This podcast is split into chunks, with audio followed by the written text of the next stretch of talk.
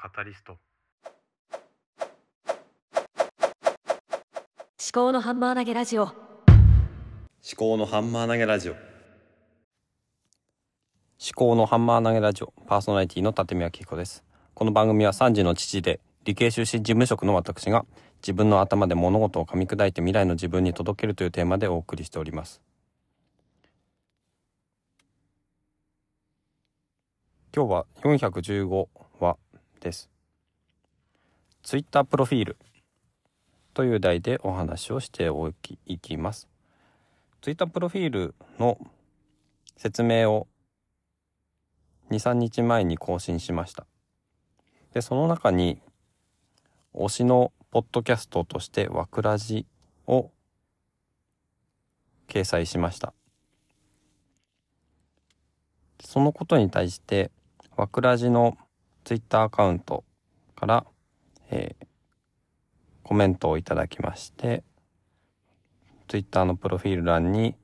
えー書いてもらうのがまあ憧れだったっていうような話がされました。まさかね、まあ、何かしらリアクションあるかなって思ったりもしていたんですけどもそんな憧れなんていうふうに思うという話が出てくるとは私は思ってもいなかったので、まあ、驚きを持ったということですね。わくらじって、ポッドキャストで、毎週土曜日と水曜日の夜9時から10分間ぴったりのポッドキャストがあります。私何をきっかけにしてこのわくらじを知ったのか、今はもうちょっと思い出せないんですけれども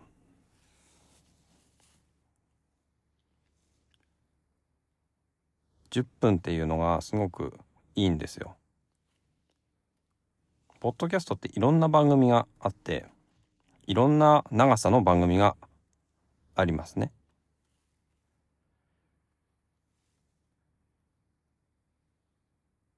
私の場合はあまり長いポッドキャストを聞く時間が確保できないことが多いんですよ。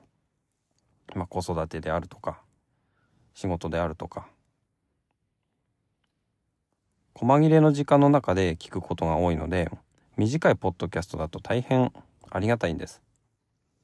だから私自身も短いポッドキャストを作っているというのもあるんですけれどね。そもそも短いものしか作る時間がないという条件もありますがわくらじのいいところはやっぱり毎回10分という安心がある。でしかもこの話が、ま、面白いと、まあ、全てが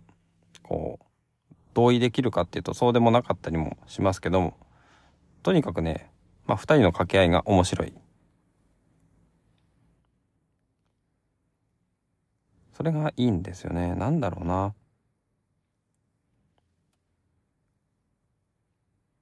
うまいこと言えてないですけども、そうやってツイッタープロフィールにわくらじを推しのポッドキャストで書いたっていうことによって、少しでもね、そのわくらじが広がって、で、まあ私ごときがね、あの、わくらじのリスナーよりも多い影響力を持っているとは思えないんですが。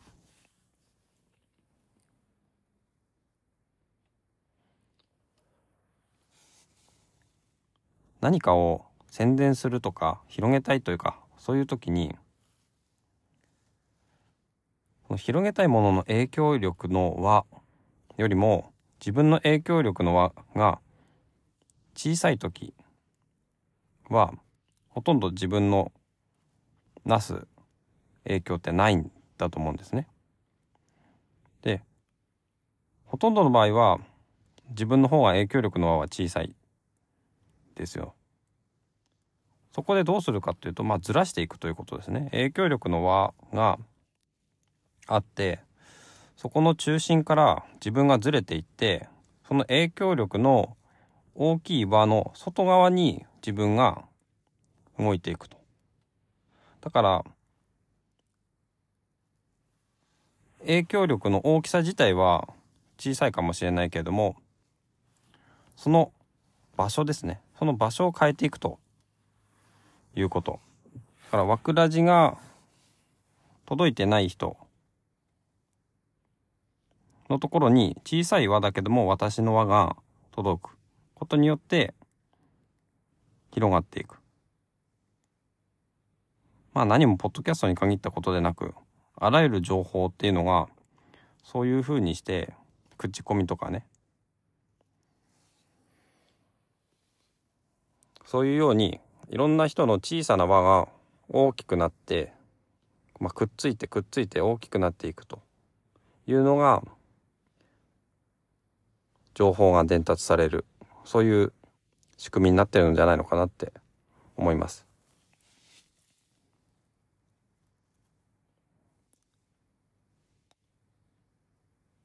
そういうこともあり、私のツイッタープロフィールに、